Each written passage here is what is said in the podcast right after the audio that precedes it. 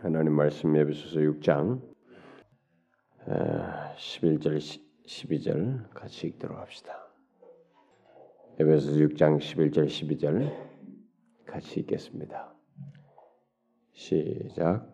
마귀의 괴계를 능히 대적하기 위하여 하나님의 전신갑주를 입으라. 우리의 시름은 혈과 육에 대한 것이 아니요 정사와 권세와 이 어둠의 세상 주관자들과 하늘에 있는 악의 영들에게 대함이라. 자, 우리가 이 시간에서 계속해서 살피고 있는 것은 마귀의 괴계에 대해서 살피고 있죠. 마귀의 괴계. 이 마귀의 괴계가 어떻게 이 세상 역사 속에서 지금까지 기독교의 하나님을 믿는 백성들의 이 역사와 맞물려서 얼마나 이게 조직적으로 체계적으로 또 큰 조직체로서 이렇게 형성되어 왔는지를 보여주면서도 그런 것은 다 목적이 있는 거죠. 어떤 조직을 형성하든 종교 형태를 띠든 철학의 형태를 띠든 문화로 문화의 옷을 입든 간에 그 속에 드러나는 악을 조성하고 사람을 타락을 조성하고 죄를 조장하는 이런 모든 마귀의 궤계는 하나의 타겟, 예, 목표성을 가지고 있죠. 그것은 바로 기독교, 교회, 그리스도인들을 미혹하기 위함이고 그들을 넘어뜨리려고 하는 것이죠. 하나님부터 떼어놓기 위한 그런 목적성을 가진 마귀의 궤계다라고 하는 사실을 우리가 어, 계속해서 살피고 있는데 그런 목적성을 가지고 마귀는 궤계를 발휘하는데 교회 뭐 이렇게 집단적인 뭐 공동체적인 타겟을 향해서도 하지만은 결국은 교회라고 하는 그, 개, 그 구성원은 각각 그 예수를 믿는 한 사람 한 사람으로 구성되어 있기 때문에 한 사람 한 사람을 향해서 또 개별성을 띠고도 마귀의 괴계가 발휘된다는 사실. 그래서 지금 우리가 특별히 우리 한 개인의 존재에 드러나는 마귀의 괴계에 대해서 어, 살피고 있습니다.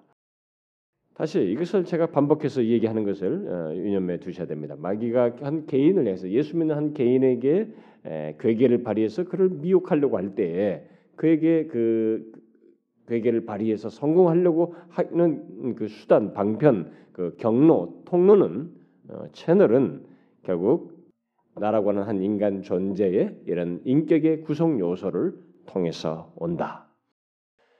우리가 아, 살아계신 하나님과 아, 거룩한 Holy Spirit, 성령 하나님, 예, 하나님과 우리와도 교통할 때도 우리 인격의 이런 채널을 통해서 이지와 감성과 의지라고 하는 채널을 통해서 하나님과 교통을 하게 되는데 사단 또한 마귀도 우리와 우리를 넘어뜨리기 위해서 우리를 다가와서 우리 어, 넘어뜨리기 위해서 사용하는 경로, 이 통로도 결국은 이 똑같이 그런 인격 채널을 똑같이 사용한다. 이지와 감성과 의지라는 채널을 똑같이 사용한다라고 그랬습니다.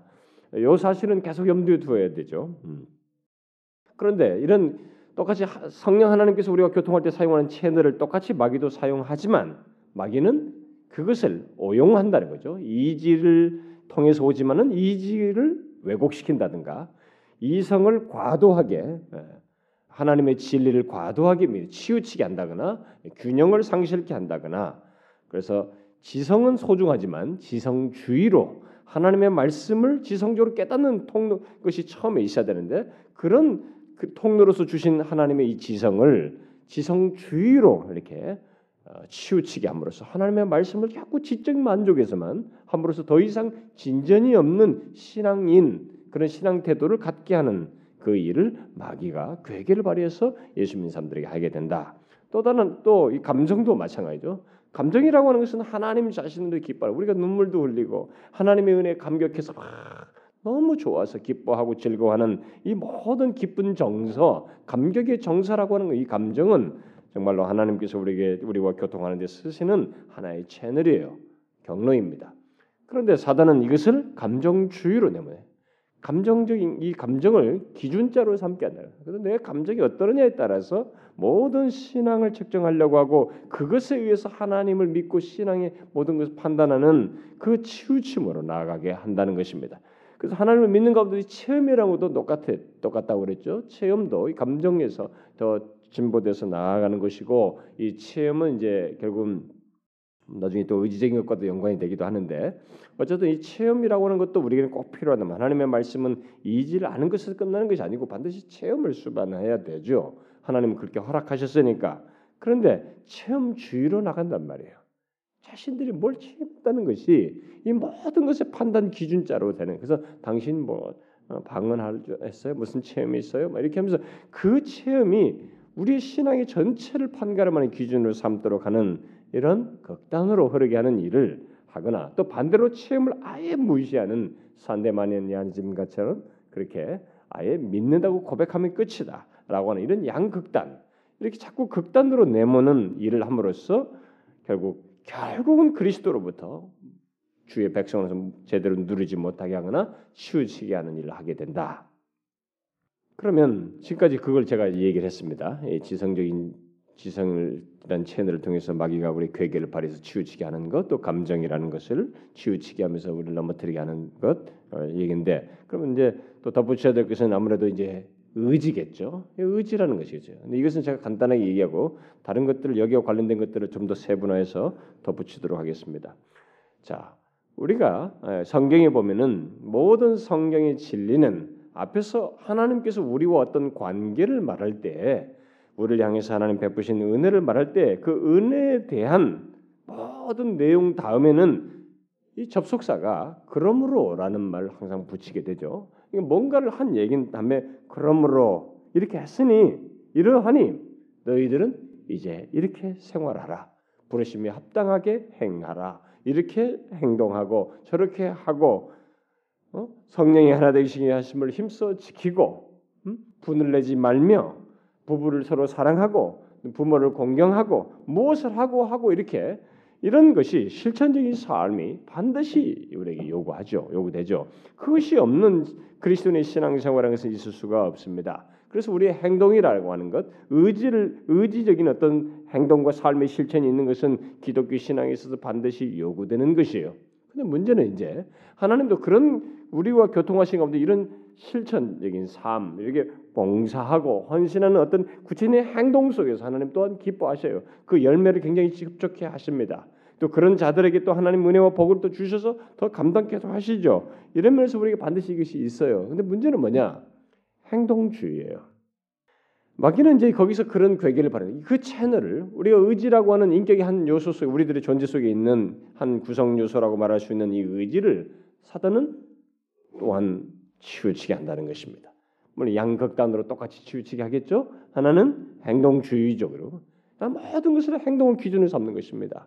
그래서 이 세상에 나와 있는 모든 가르치는들 중에는 지나칠 정도로 행동주의자들이 많아요. 그냥 뭐가 없으면 안 된다는 거야. 모든 것이 행동의 기준자가 돼요. 어? 그러니까 이 사람이 지금 뭘 믿느냐? 그 믿음의 근거가 뭐냐? 하나님과의 관계가 어떠느냐? 하나님과의 인격적인 관계 속에서 그가 믿는 바가 무엇이고 무엇에 기초했느냐에 대한 이 진리에 대한 이해와 하나님과의 인격적인 교통의 실제적인 내용이 무엇인지에 대한 것은 둘치고 일단 그 사람이 믿는다고 했으니 이제 믿는다는 것은 천밖에 없다, 삼밖에 없다. 이것이 모든 것이 근거돼. 앞부분을 너무 무시해요. 근데 실제로 우리, 우리들의 이 신앙 세계를 보게 되면 앞도 엉망인 사람도 있는가 하면 또 뒤도 엉망인 사람이 있어요. 그 어떤 그러니까 이게 다 양쪽이 다 있는 것입니다. 믿는 바가 분명치 않은데 또 행동은 뭐가 그렇다. 여기서 얼마든지 도덕주의자들도 있단 말이에요. 이 세상에 예수 안 믿는 사람들 중에도 제가 종종 얘기지만은 예수 안 믿는 사람들 중에 도덕적으로 난 사람들이 굉장히 많습니다.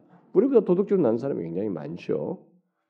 선량해 보이는 사람들이 많아요. 그러니까 그것만 가지고 말할 수 없는데 마귀는 그쪽으로 치우치게 하는 것입니다. 행동주의로 나가게 하는 거예요. 그래서 여러분 한때 우리나라에도 보면은 지금도 그런 것이 많이 있지만 행동주의자들의 극단이 어디까지 나갔냐면은 이 행동으로 뭔가를 삶, 이 모든 걸 다 뒤바꾸고자 하는 것이었어요. 그래가지고 막 데모도 그 주도했죠. 음, 그런 것까지 했습니다. 그리고 옛날에 WCC 운동하던 사람들이 남미 지역에 그 민주화를 위해서 결국 돈을 support를 해준데 그 support한 돈이 세계 교회 협의회예요. WCC는. 어. 근데 그 세계 교회 협의회에서 돈을 대줬던 그 돈이 결국 무기를 구입하는데 사용되었던 일이 있었죠. 80년대, 음, 70년대 때 한참 민주화가 막 세계적으로 나올 때 그런 적도 있습니다. 그러니까 극단으로 치닫게 하는 것이죠. 교회에서 어, 모은 그런 돈이 무기를 구입해서 사람들을 저항하고 죽이고 하는데 그 구입비로 쓰기면 안 되는 거죠. 마귀는 그렇게까지 치우치는 행동주의적으로 나가게 되는 것입니다. 우리가 한때 민주화 운동 할 때도 그때 이 재무 동참하지 않는 이 크리스천들을 완전히 꼴통 보수들이고 이건 수구 세력들이라고 막 몰아붙였어요.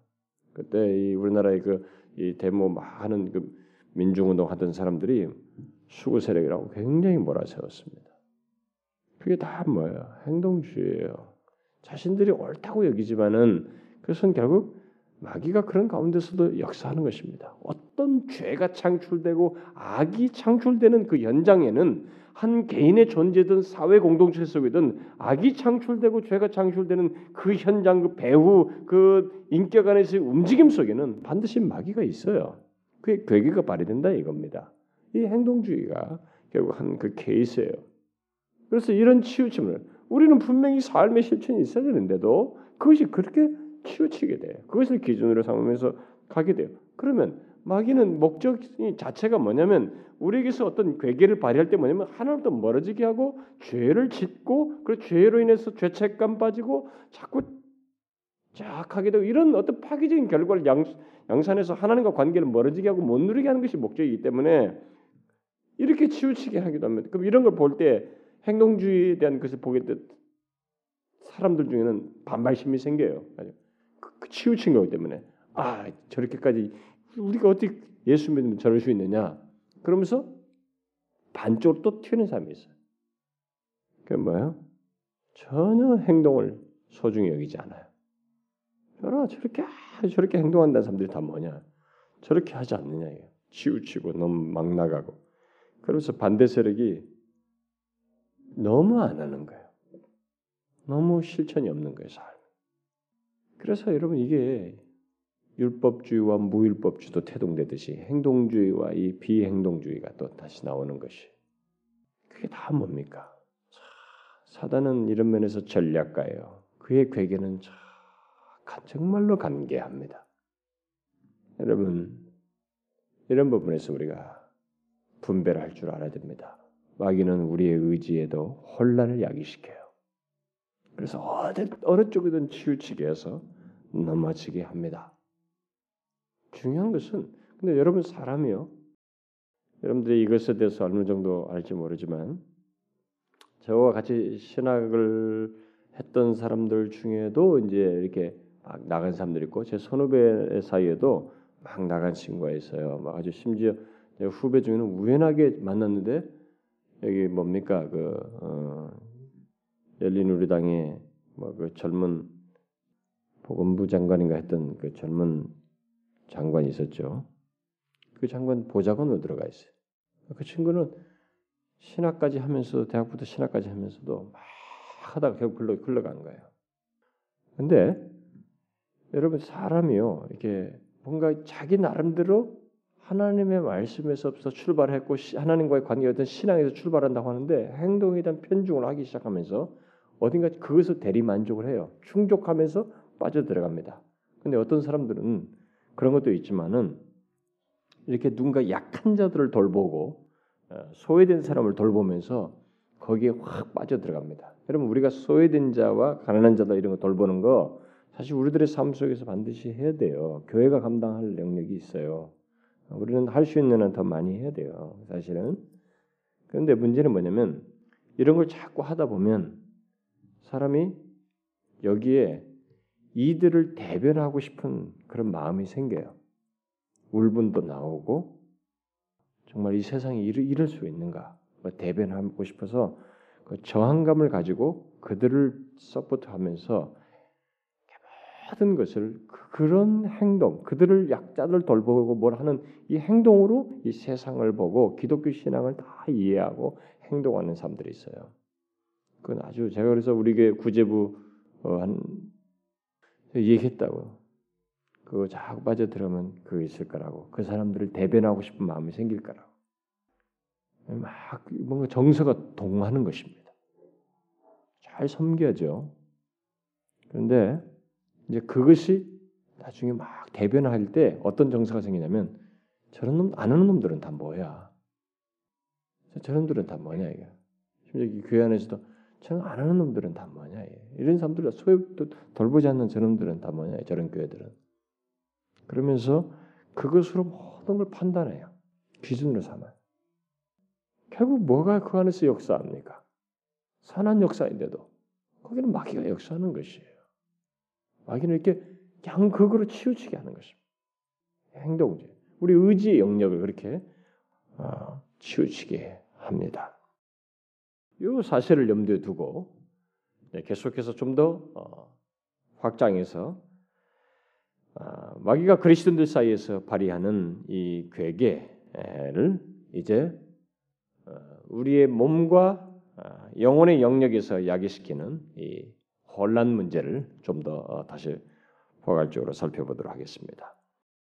자, 우리의 육체적 또는 정신적 영적인 혼란을 통해서 사람들을 영적인 침체에 빠지도록 하는 어, 이런 마귀의 괴계를 여기서 연관지어서 살펴보도록 하십시다.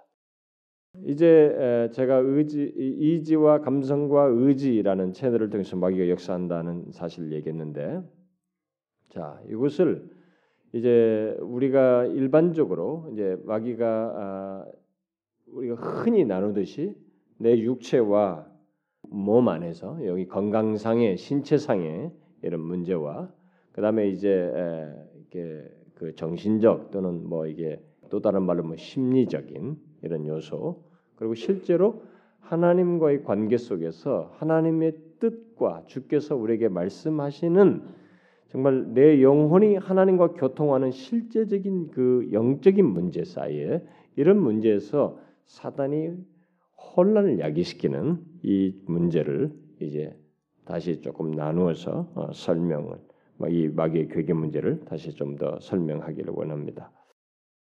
자, 이제 우리의 육체적인 심리적인 문제인데 영적으로 큰 문제가 있는 것처럼 혼란을 갖도록 마귀가 괴계를 발휘한다는 것이에요. 어, 단순히 심리적인 어떤 것을 또 영적인 무엇으로 잘못 생각해서 혼란하게 하는 그 일을 마귀가 한다는 것입니다. 자, 마귀의 괴계가 한 존재 안에서 바, 나타나는 이 드러나는 이 양상이 이렇게 다양하다는 것이에요. 그러니까 육체적인 것이든 심리적인 것을 영적인 것으로 생각하게 해서 영적으로 낙담시키고 영적인 침체에 빠지도록 하는 이런 괴계가 있다는 것입니다. 이런 문제는 여러분과 제가 어, 이게 다시 표현상으로도 달리해서 할 수도 있고 실제로 우리가 이제 그렇게 구분해서 설명할 수 있어요. 근데 이 부분은 여러분과 제가 실제 경험사 속에서 아주 흔하게 있는 우리가 통용하는 말과 논리, 실제 상태예요. 그 예를 들면은 몸이 아파서 자신이 이전과 좀 다른 모습을 하고 있는 것인데 음, 그것이 마치 영적으로 큰 문제가 생겨서인 것처럼 마귀의 마귀가 괴계를 발휘해서 어, 혼란케 하는 그런 일이 있게 된다는 것입니다. 그렇게 함으로써 진실로 음, 자신이 이전에 느꼈던 것처럼 지금은 감동을 못 느끼고 있고 또 무기력하며 전처럼 성경을 읽는 것에 의욕이 없고 전처럼 기도하지 못하는 것처럼 보이게 해서 깊이 좌절하고 자신에게 영적으로 큰 문제가 있는 것처럼 생각하게 하는 이런 일을 마귀가 한다는 것입니다. 그러나 우리의 몸에 어떤 병이 있게 될 때, 특히 심각한 병을 갖게 될 때, 우리는 굉장한 무력감을 느낄 수 있고 의욕을 의욕이 떨어질 수 있어요. 실제로 이것은 인간의 존재 안에서 본성적으로 있는 일이에요. 얼마든 있을 수 있습니다. 그런데 문제는 마귀가 그런 것을 가지고 마치 영적인 것에 커다란 문제가 있는 것처럼 우리 그리스도인들 안에서 혼란을 야기시킨다는 것입니다. 심지어 깊은 정죄 의식을 갖게 하고 걱정하게 함으로써 혼란을 부추겨요. 그래서 이 어, 김기동파라고 하는 그 귀신파 귀신론을 주장하는 그 그룹들에는 몸에 어떤 질병이 생기면 그것을 다 어떤 영적인 문제가 있어서 생겼다라고 해석을 합니다. 이게 다 사실은 마귀의 괴계예요. 그러니까 이런 사람들은 마치 하나님께서 그 그리스도인을 기뻐하지 않는 것처럼 몸에 어떤 몸에 질병이 있거나 이렇게 되면 마치 하나님께서 그들을 기뻐하지 않는 것처럼 생각하도록 마귀가 괴계를 발휘해서 또 그 사람으로 하여금 자신이 하나님부터 징계를 받는 것처럼 생각하도록 조장 혼란을 야기시킨다는 것입니다. 우리 한국 교회는 김기동파에 의해서 많은 사람들 영향을 받아, 왔고 그것이 많이 퍼져 왔기 때문에 지금도 그런 정서가 우리에게는 쫙 깔려 있어요. 그것은 마귀가 주로 써먹는 괴계 중에 하나거든요. 그래서 우리들이 종종 이제 그런 것에 은연 중에 주, 듣고 배운 것이 있어가지고 무조건 어떤 사람이 질병이 영, 무슨 몸에 신체상의 질병을 앓고 있으면은 그 사람이 무조건 영적으로 문제가 있었던 당신 영적으로 뭐가 문제가 있어서 그래. 라고 이렇게 판단하면서 그 사람에게 자꾸 권면하고 지적하고 책망하는 투의 말을 하는 경우가 우리들에게 있는데 그게 더 큰 문제를 야기시켜요. 그리고 마귀의 궤계에 결국 동조하는 격이 돼버려요.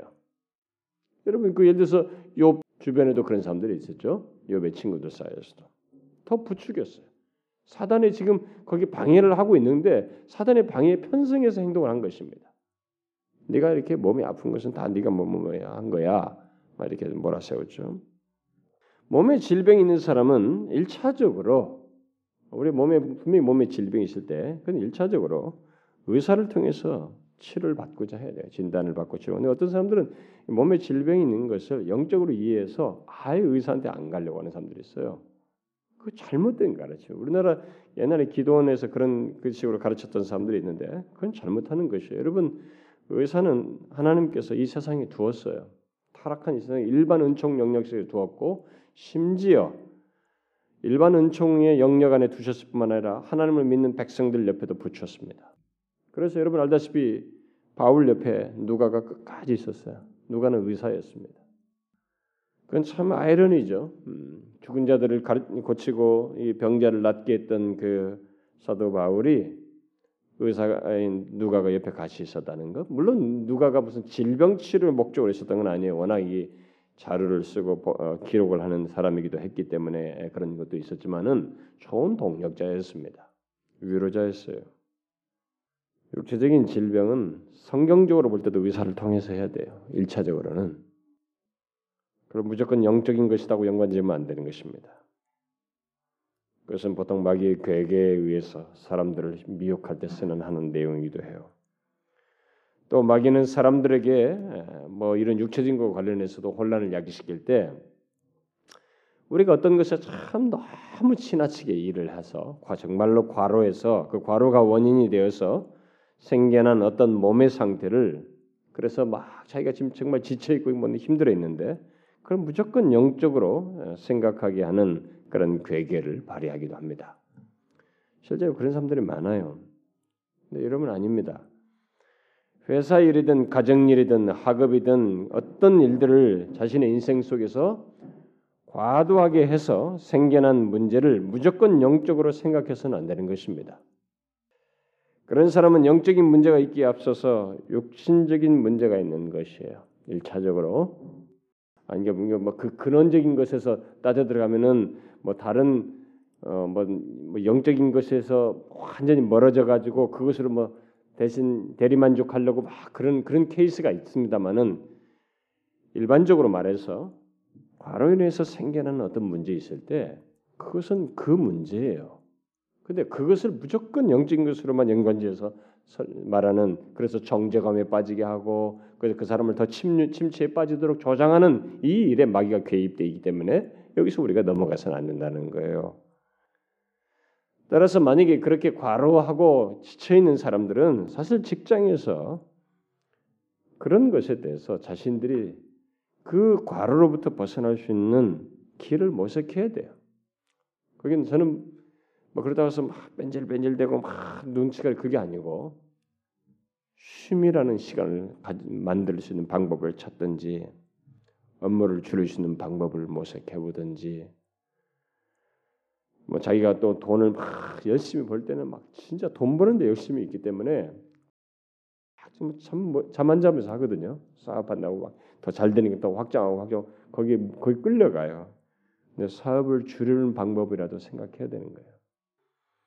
먼저 육신에 쌓인 과로를 푸는 일이 있어야 된다는 거예요. 그런 것으로 인해서 생겨나는 그 마귀의 괴계로부터 넘어지지 않기 위해서. 그러면 제가 이렇게 말하면은 여러분들 중에서는 아주 현실적이고 제가 너무 직업 이런 것을 너무 현실을 모르고 한다. 우리나라 직업 환경을 모르고 하는 소리입니다. 일이 너무 많아서 하지 않으면 안 됩니다. 그렇게 하면 잘립니다. 이렇게 말할지 모르겠습니다. 그러나 여러분 잘 보시면 우리들이 일 중독에 빠지는 것은 직장 환경이기에 앞서서 당사자예요. 여러분 정직하게 한번 보시면 압니다. 일 중독은 대부분 당사자가 조장해요. 환경의 요소가 아주 극히 일부 수 있어, 극히 일 부 있을 수 있습니다. 그러나 일 중독은 자신이 해요. 이 holic 현상이 있죠. 무슨 holic, 무슨 holic. 이 중독은 다 당사자가 합니다. 결정권자, 선택권자가 하는 거예요, 여러분. 오해하면 안 됩니다. 일 중독하는 사람들 다 보면 자기의 성취도에 강해 있어요. 잘해서 뭔가 남들에게 인정받으려고 뭔가 뭔가 이기는 것이 있어요. 그러면서 결국은 일 중독의 주체자로서 자신이 해놓고 빠져나오지 못해요. 여러분 아셔야 됩니다. 저도 이 부분에 대해서 아, 좀 아주 좀 조심할 내용이 하나 있는데 우리 인간의 몸은 영혼을 담고 있는 귀한 그릇이에요. 영혼이 존재하는 영혼, 하나님이 독특하게 나라는 존재를 특징 지우는 영혼을 이렇게 담아둔 그릇인 것입니다. 인간의 몸은. 그래서 우리는 이 몸을 사실 잘 관리해야 돼요. 회사 그런데 우리들이 어떤 일이든 뭐 이런 것을 할 때 알코올이든 뭐든 좋아요. 어떤 것이 취미든 간에 자신의 몸을 혹사시킬 정도로 일 중독에 빠지고 어떤 것에 빠져들어가는 것은 당사자가 먼저 알아야 돼요. 잘못하고 있다는 것을. 그래서 저는 가끔 이게 회사 일을 가정까지 가져오는 사람들이 많이 있다는 얘기 제가 듣고 그래요. 보고 막 그런데 여러분이 굉장히 회사에 충성하고 잘하고 뭐 책임감 있게 상당히 성실하게 하는 거 있는 거 맞아요. 뭐 어느 정도는 인정할 수 있습니다. 여러분은 아주 잘못하고 있습니다. 여러분은 여러분 자신을 파괴하고 있고 가정을 파괴하고 있어요. 그 일 중독 때문에. 그렇게까지 할 필요 없어요. 저는 불성실을 얘기하는 거 아닙니다. 우리 예수 믿는 사람들만큼 성실해야 되고 진실한 사람이 어디 있어요? 해야죠. 하나님의 면전에서 해야잖아요. 상전에게 종들아 상전들에게 복종하라고 그랬어요. 우리는 그렇게 해야 되죠. 그러나 자신의 영혼을 담고 있는 이 육체가 쇠해질 때까지 과로 속에서 살아가게 되는 것은 하나님 앞에서 바르게 하는 거 아니에요. 잘하는 거 아닙니다. 오히려 마귀의 괴계가 활동할 수 있는 토양을 스스로 조상하고 있는 것이에요. 육체가 한계를 넘어설 정도로 과로한다면 사실은 제가 옛날에 좀 그랬어요. 지금은 상당히 후회합니다. 제가 지난번 여름 수련회 집회하러 갔을 때 그 기도원 갔을 때 거기서도 김남준 목사하고 같이 만나서도 김남준 목사님도 그런 얘기했어요. 자기도 정말 후회스럽다고 젊을 때 너무 자기 몸을 안 돌봤다. 무식하게 공부를 한 거예요. 할 때. 어, 한때 이제 너무 공부를 안 하고 자라다 보니 이제 공부 안 하면 안 되는 그 시기가 왔을 때 무식하게 공부하는 거예요. 존 오웬 같은 사람도 그 옥스퍼드에 14세, 15세 이제 물론 그때 당시 좀 일찍 대학을 들어갑니다만 옥스퍼드 대학 14세인가 15세에 들어가게 되는데 이 사람이 18시간씩 공부해요. 잠 4시간 잡니다. 여러분 24시간을 등분해 봐요. 그러면 4시간 자고 18시간 책상에 공부하면 2시간 하고 밥 먹고 다른 짓 하는 겁니다. 저도, 저도 18시간 6개월 있어 봤어요. 책상에 앉아서 살아봤습니다. 젊었을 때 얘기죠. 18시간씩 책상에 앉아봤는데 막 그때 있는 거 다 뺏기는 거예요. 이 간 모든 기관이 그때 젊으니까 신진사가 돼서 그렇지 다 존 오웬이 빨리 죽었습니다. 결국 빨리 죽었어요. 나중에는 그 진이 다 빠진 거예요. 한계를 넘을 정도로 과로하게 되면 인간의 의학상으로도 신경계통에 이상이 생겨서 무력감이 오게 돼 있대요. 의욕 상실을 가져오게 된다는 것입니다. 신경계통의 문제 때문에. 그러므로 육체적인 것이 원인인데 참 마귀가 거기에 탁 끼어드는 것이에요. 그래서 그리스도인들에게 영적으로 네가 문제져서 그러니 너 지금 더 열심히 해야 돼, 너. 응? 아, 그렇게 우리를 조장한다는 거죠. 이 시중에 나와 있는 그 미국에서 성공한 목사님들의 어떤 그 어, 자신의 그 전환점이 된 내용을 담은 그 글들이 있습니다. 책들이 있는데 그런 거딱 읽어 보면 자신이 막 딱 돌진하다가 어느 선상에서 딱 이제 그 하나님 앞에서 꺾였던 그 시점에서 다 응답받은 게 뭐냐면 가서 쉬어라. 네, 네가 스스로 일하려고 하지 마 쉬어라. 그게 응답이었다는 얘기가 몇 사람에게서 나와요.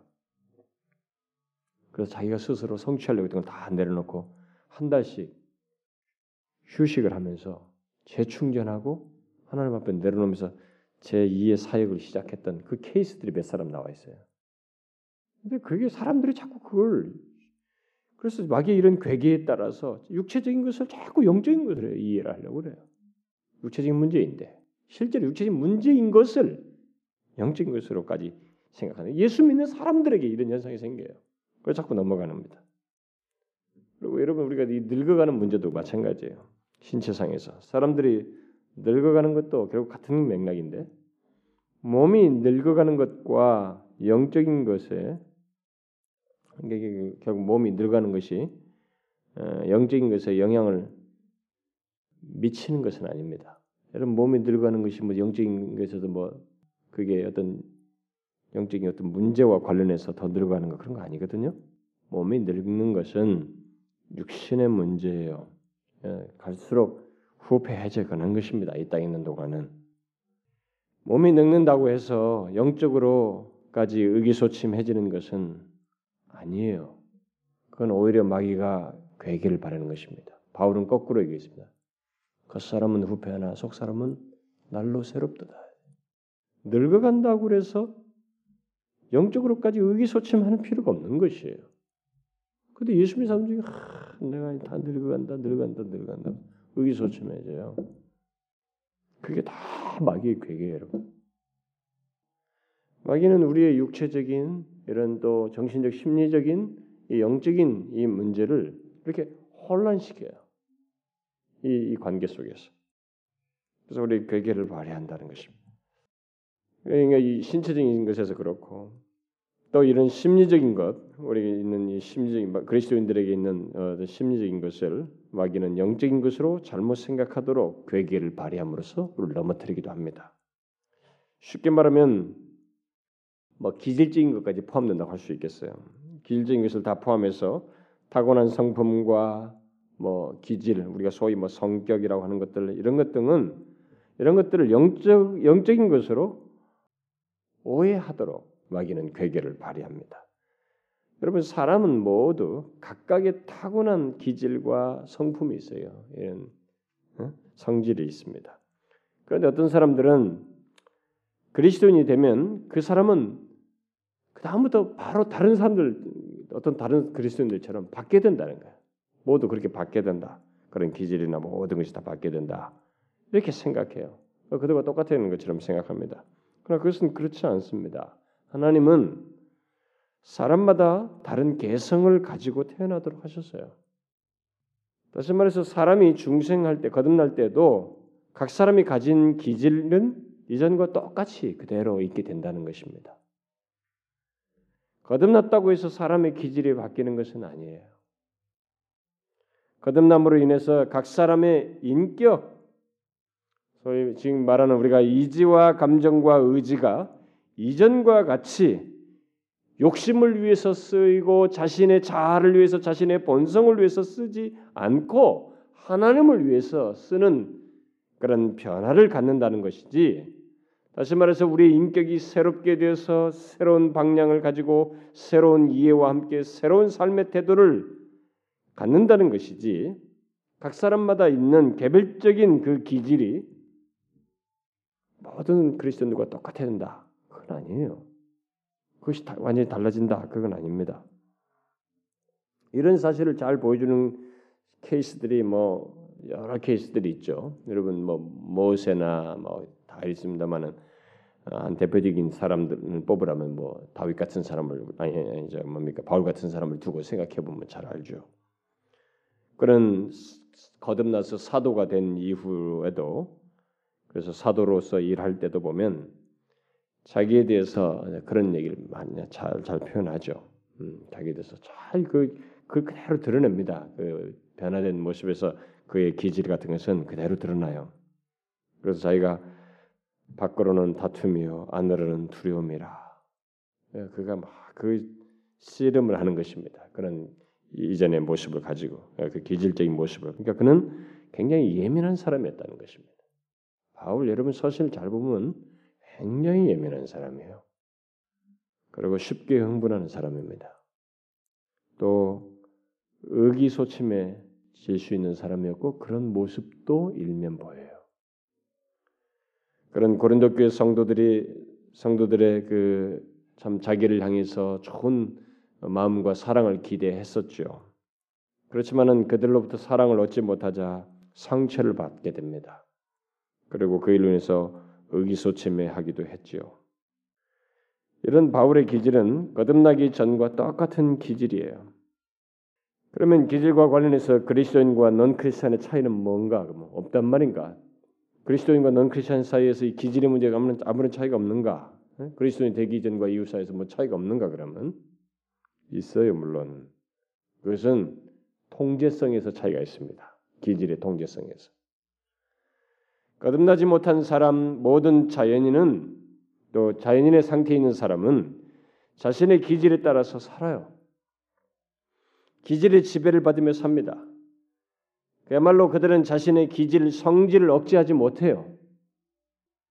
그러나 그리스도인은 그의 기질이 바뀌지는 않지만 그의 기질을 억제하게 됩니다. 억제할 수 있고 억제해야만 해요. 여기서 차이가 있습니다. 자연인의 상태와 크리스천의 사이 기질은 똑같은데 그 차이가 있어요. 그리고 넌 크리스천과 지금 그 크리스천 사이에서 그러니까 자신의 존재 안에서도 그리스도인 되기 이전과 이후 사이에서 그 차이가 있는 거예요. 예수 믿기 전에 뭐예요? 내 기질 다 드러냈잖아요.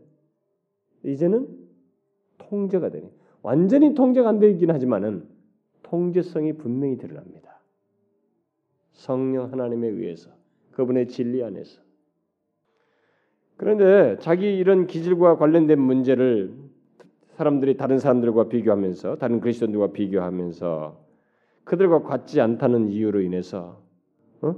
아, 저 사람처럼 저렇게 순수하고 순전하고 이렇게 좀 이렇게 아, 저러지 못하고 말 차분하지 못하다고 그래서 자신은 영적으로 큰 문제가 있는 것처럼 생각하는 그런 케이스들이 있어요. 그런 사람들이 있습니다. 그게 다 마귀가 부리는 괴계예요. 다른 사람의 기질과 비교할 문제가 아닙니다. 자신의 기질을. 예, 막 그래서 마귀가 여기서 이 괴계를 발휘하는 거예요. 심리적인 문제에서. 또 마귀는 어떤 사람들에게 어떤 심리적인 질병, 정신적인 질환이 있는데 그것을 영적인 것으로 오해하게 해서 이렇게 넘어지도록 괴계를 발휘합니다. 아, 아니죠, 여러분. 예, 이런 정신 심적인 질병, 뭐 소위 정신적인 질환이 있는 사람은 먼저 의학적인 치료를 받아야 돼요. 사실은 의학적인 치료를 병행해야 됩니다. 그것을 무조건 영적인 문제를 보고 자신을 막 채찍하고 자학하고 막 당신 뭐가 문제야 막뭐 하나님과 신앙 이 문제로만 가면 안 돼요. 그래서 우리가 정말로 이 사람이 정신적인 질환인지 아니면 신앙의 문제인지를 잘 진단해 잘 파악해야 돼요. 무턱대고 영적인 것으로만 어, 말하면 안 됩니다. 그 마귀가 쓸 수 있는 괴계, 괴계 중에 하나예요. 물론 마귀는 반대 일도 합니다.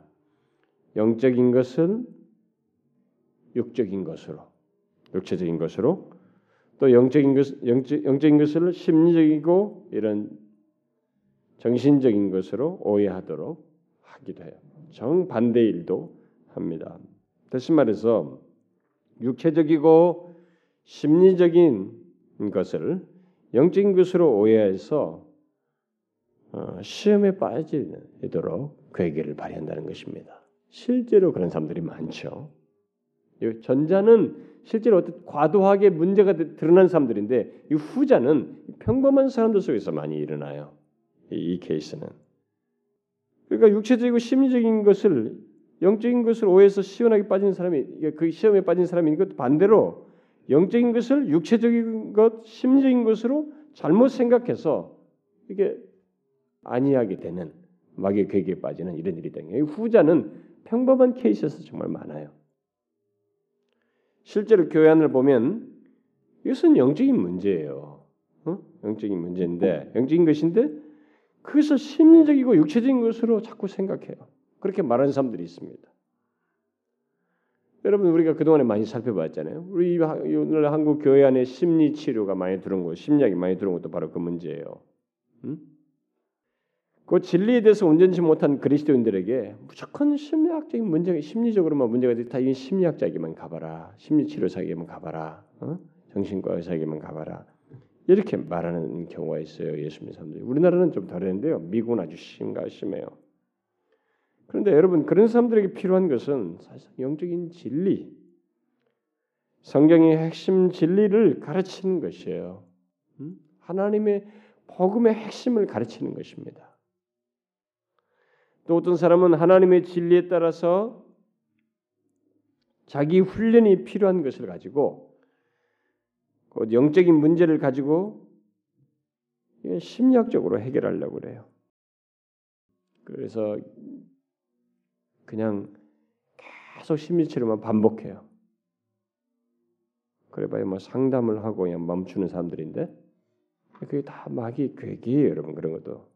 그러니까 예를 들면 자기 기질을 억제할 수 없는 그런 사람들이 있어요. 근데 제가 옛날에 부목사 때 그 양반은 사실 술만 먹으면 술을 약간 먹으면 이렇게 자기 기질을 억제하지 못해요. 근데 그 양반을 막 정신과로 보내려고 하는 거예요. 음? 무조건. 근데 그 사람이 뭐 아직까지 알코올 중독까지 간 같지는 않아요. 아직까지는 뭐 알코올 중독이 걸렸으면 또 병원에 보낼 수도 있겠죠. 근데 그래가지고 그것 때문에 이렇게 좀 거칠어지는데 그걸 정신 질환으로 자꾸 예. 그 집사님이었는데 음. 그러니까 자신의 기질을 억제할 수 없는 그 문제인데 자기가 그 자기 기질을 다스리지 않고 있는 것인데 그것을 자꾸 심리학적으로 치료를 해야 된다고 말을 하는 것이에요. 그게 여러분 마귀의 괴계예요. 그런 사람은 하나님의 말씀을 따라서 기질을 억제하는 훈련이 필요합니다. 물론 그렇게 말할 정도의 사람이라면 음, 성경도 알고 알 것 다 아는데도 잘 안 되고 어려워서 그렇게 말한 것이겠습니다만은 뭐 자기도 나름대로 뭐 하는데도 기질이 뭐 안, 통제가 안 됩니다. 성경 아는데도 내 기질이 워낙 거칠어서 그래요라고 말할 수 있겠습니다만 그런 정도의 기, 질의 문제는요 모든 인간에게 다 있어요. 여러분 스스로가 잘 알 거요. 우리가 노출을 거칠게 하는 사람이 그 정도의 기질 문제는 우리가 통제를 해서 그렇지 통제 안 하고 가만히 놔두기만 하면 우리도 얼마든지 그렇게 드러낼 수 있어요. 알코올의 힘을 빌려서든 뭘 빌려서든 그 기질을 그대로 노출하도록만 만들면 하는 겁니다. 그래서 남자들은 군대 가면 군대 복만 딱 입혀놓으면 다 본성이 나오는 거예요. 그렇잖아요? 목사들도 다 예비 훈련 관 가면 거기 가면 또 달라지는 목사들도 있다고요. 그 분위기에 어울리고 환경만 조성되면 이렇게 한다는 거죠. 그래서 이렇게 기질의 상에서 있는 문제를 가진 사람은 자신이 억제하지 않는 것을 가지고 이것을 단순히 심적인 문제요 다른 사람들보다 더 괴팍한 기질을 가지고 있는 것이기 때문에 심적인 도움을 받아야 된다. 뭐 이렇게 말을 하지만은 또 그렇게 함으로써 간단히 벗어나려고 하지만 그것은 사상 영적인 문제예요. 기질적인 괴팍함은 영적인 문제입니다. 크리스천들 가운데서 그런 사람들은 여러분 요즘은 우리들이 그런 걸 통용시키고 있는데요. 교회 안에 과격한 사람들이 있어요. 예, 혈기가 급한 사람들. 어, 정말 교회들 많은데 그것은요. 아, 저 사람은 원래 기질이 그래요.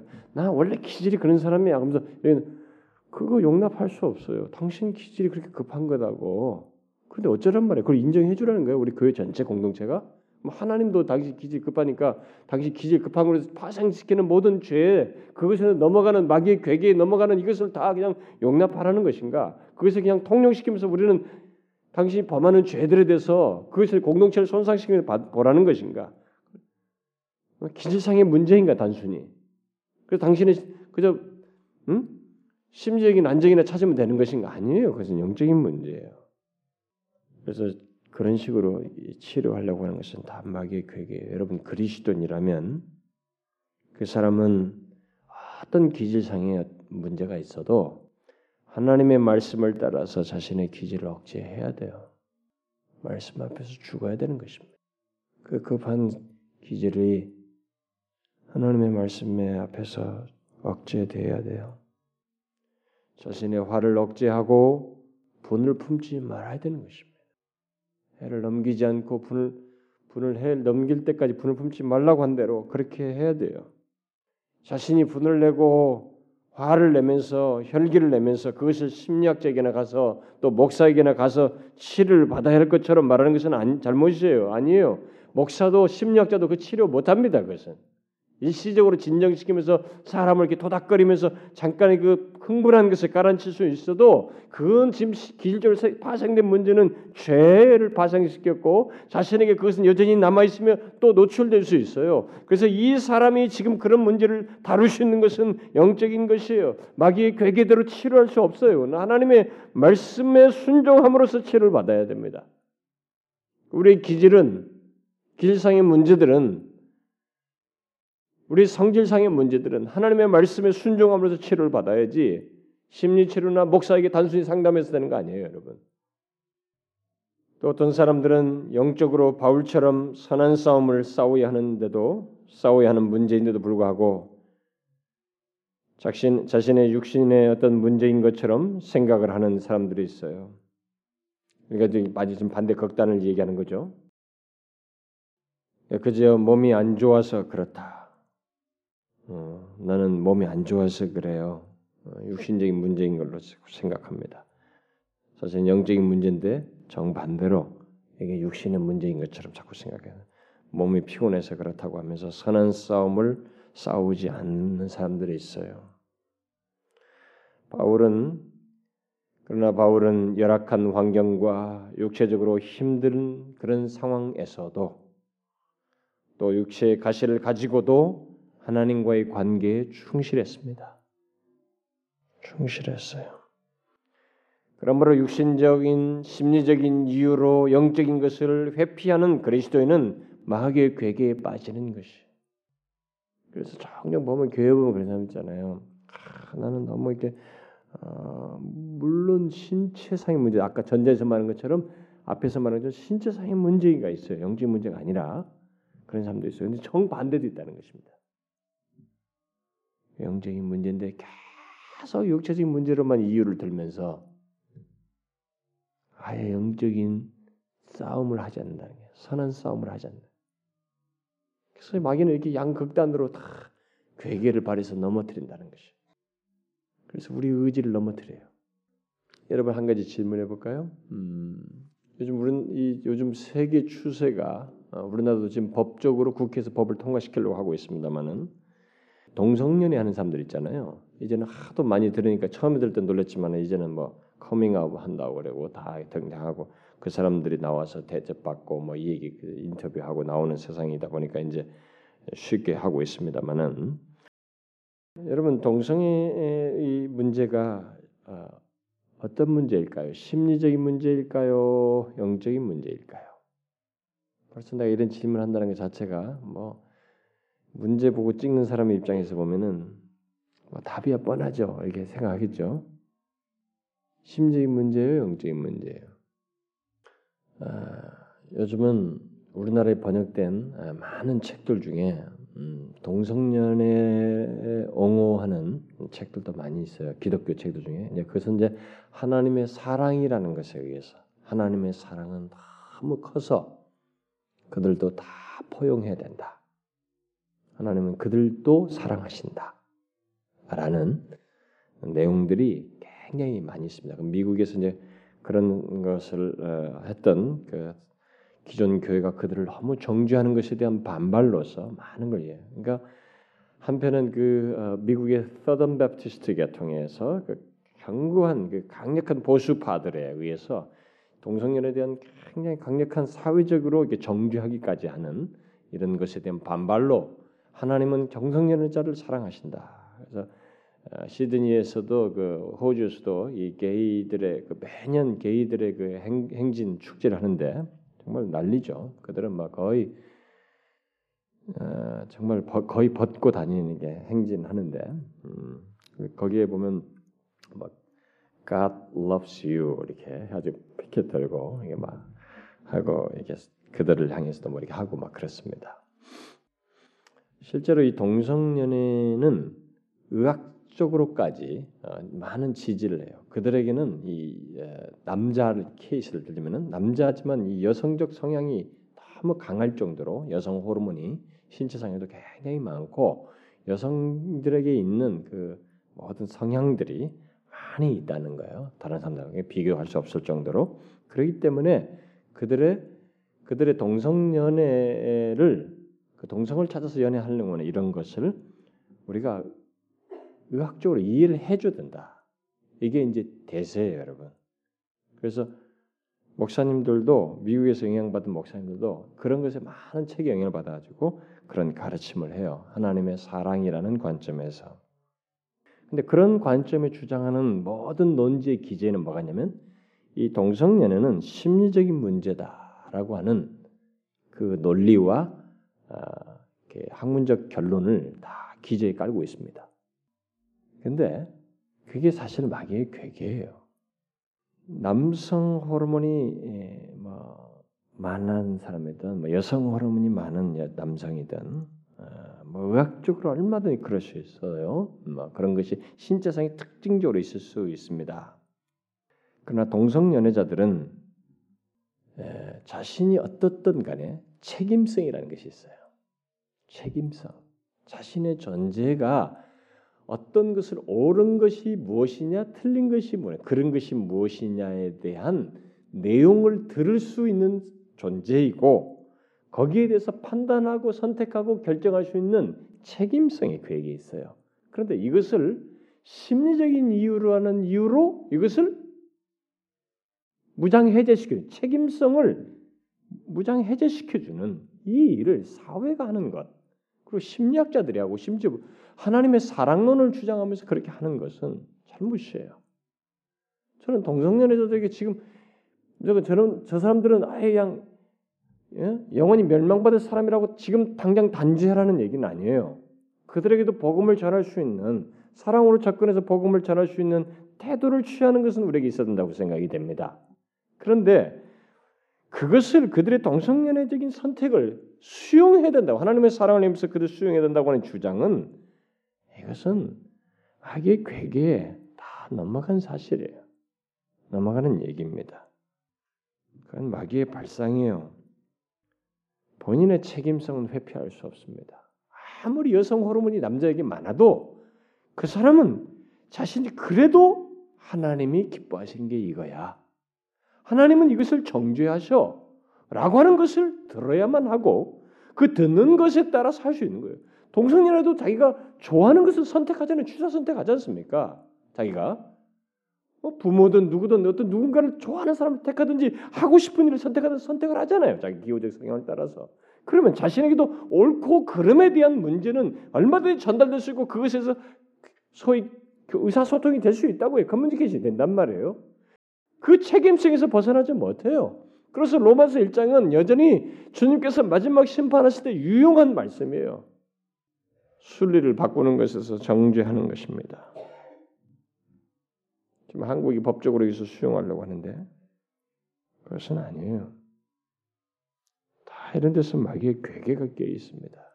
우리들은 서서히 무너져 가고 있어요. 여러분들 지금 여러분들은 괜찮아요. 이제 어린 세대들은 그걸 당연시 여기고 이제 법까지 형성되면 당연시 여긴 태도로 성장해 버려요. 그래서 그런 것을 죄 있다라고 말하며 바르지 않다고 말하는 것에 대해서 그들은 너무 치우쳐 있다. 극단적이다. 이렇게 말할 것입니다. 그렇지 않아요, 여러분. 그게 다 마귀의 괴계예요. 이런 법으로 만들어지고 사회를 구성하고 문화를 형성하는 것도 다 마귀의 괴계예요. 죄를 양산하고 죄를 산출하는 데는 100% 마귀의 괴가 있습니다.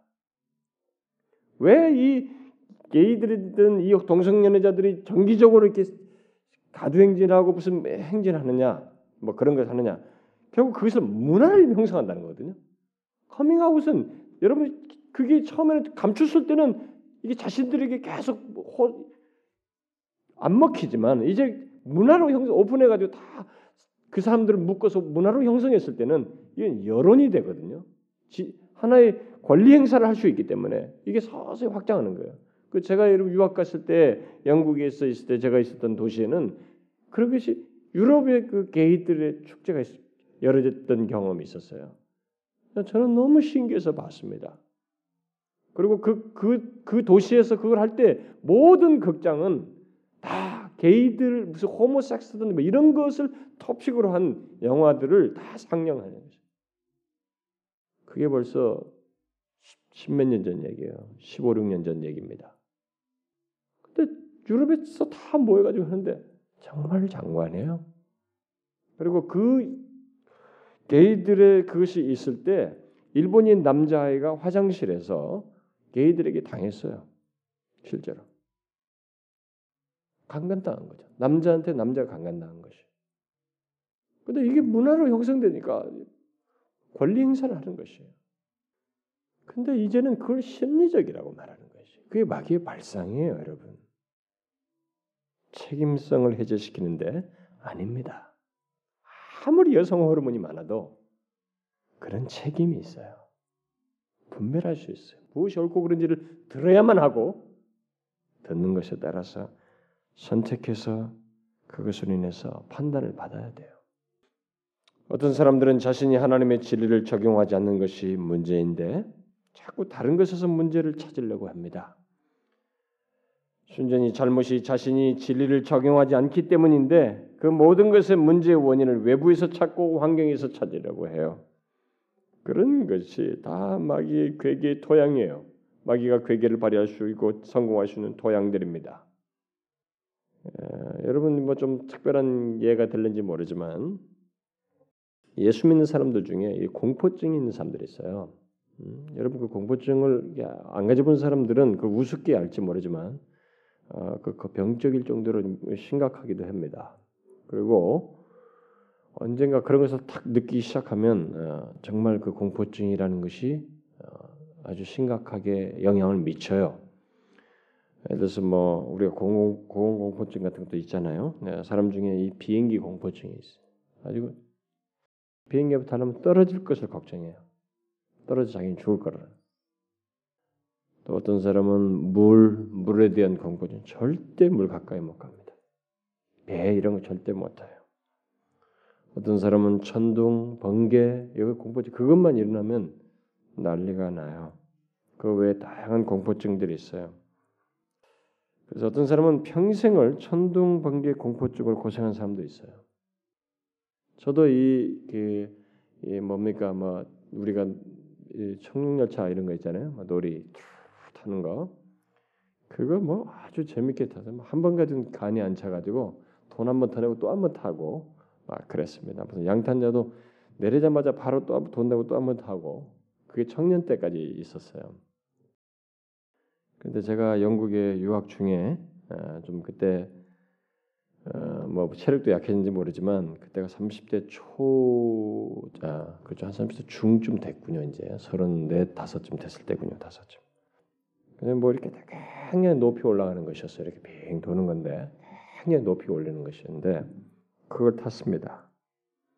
아, 저는 진짜 죽는 줄 알았습니다. 그게 공포증이라는 게 참 이런 것이구나라는 걸 알았습니다. 진짜 제가 오줌 쌀 줄 알았어요. 쌀 것 같았습니다. 한 몸에 전진하는데 아, 이 사람이 계속 여기서 사람들이 막 한 번 더 태달라고 한 거예요. 이게 딱 한 번만 타고 내려왔으면 되는데 그것도 거의 죽을 지경이었는데 그 한 번 더 돌린 거예요. 돌리는데 아, 진짜 저는 죽는다라고 생각할 정도로 이렇게 거의 못 견딜 정도로 힘들었습니다. 그 뒤로부터 이제 제가 그런 거 못하게 됐어요.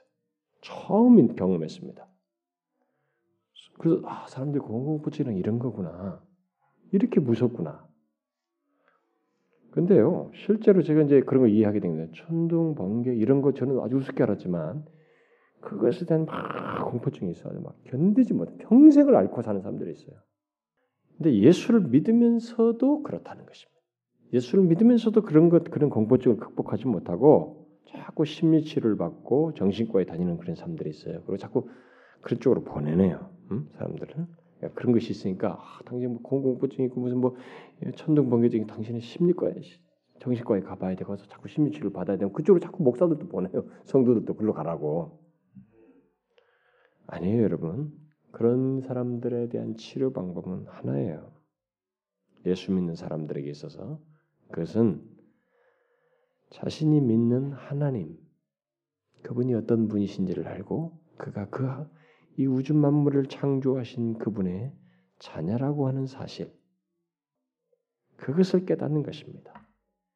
자신이 알고 있는 성경의 모든 그리스도인들과 우리 주변에 있는 모든 그리스도인들과 똑같이 자신도 하나님의 자녀라는 것을 깨닫는 것이에요. 왜 천둥, 번개, 비행기, 뭐 물, 불, 왜 그런 것이 꼭 자기에만 그 내려질 것이고 그런 것이 자기만 해야 할 것처럼 생각하느냐는 거예요. 음? 뭐 사고가 났더라도 왜 그것이 꼭 자기에게 일어날 거라고 생각하느냐는 거예요. 자기와 같은 다른 그리스도들도 있잖아요. 왜 꼭 자기에게만 일어날 것처럼 생각하느냐는 거예요. 그리고 설사 번개가 내리쳐서 응? 자기를 내리친다 한들 번개 내리치면 천국 못 가요?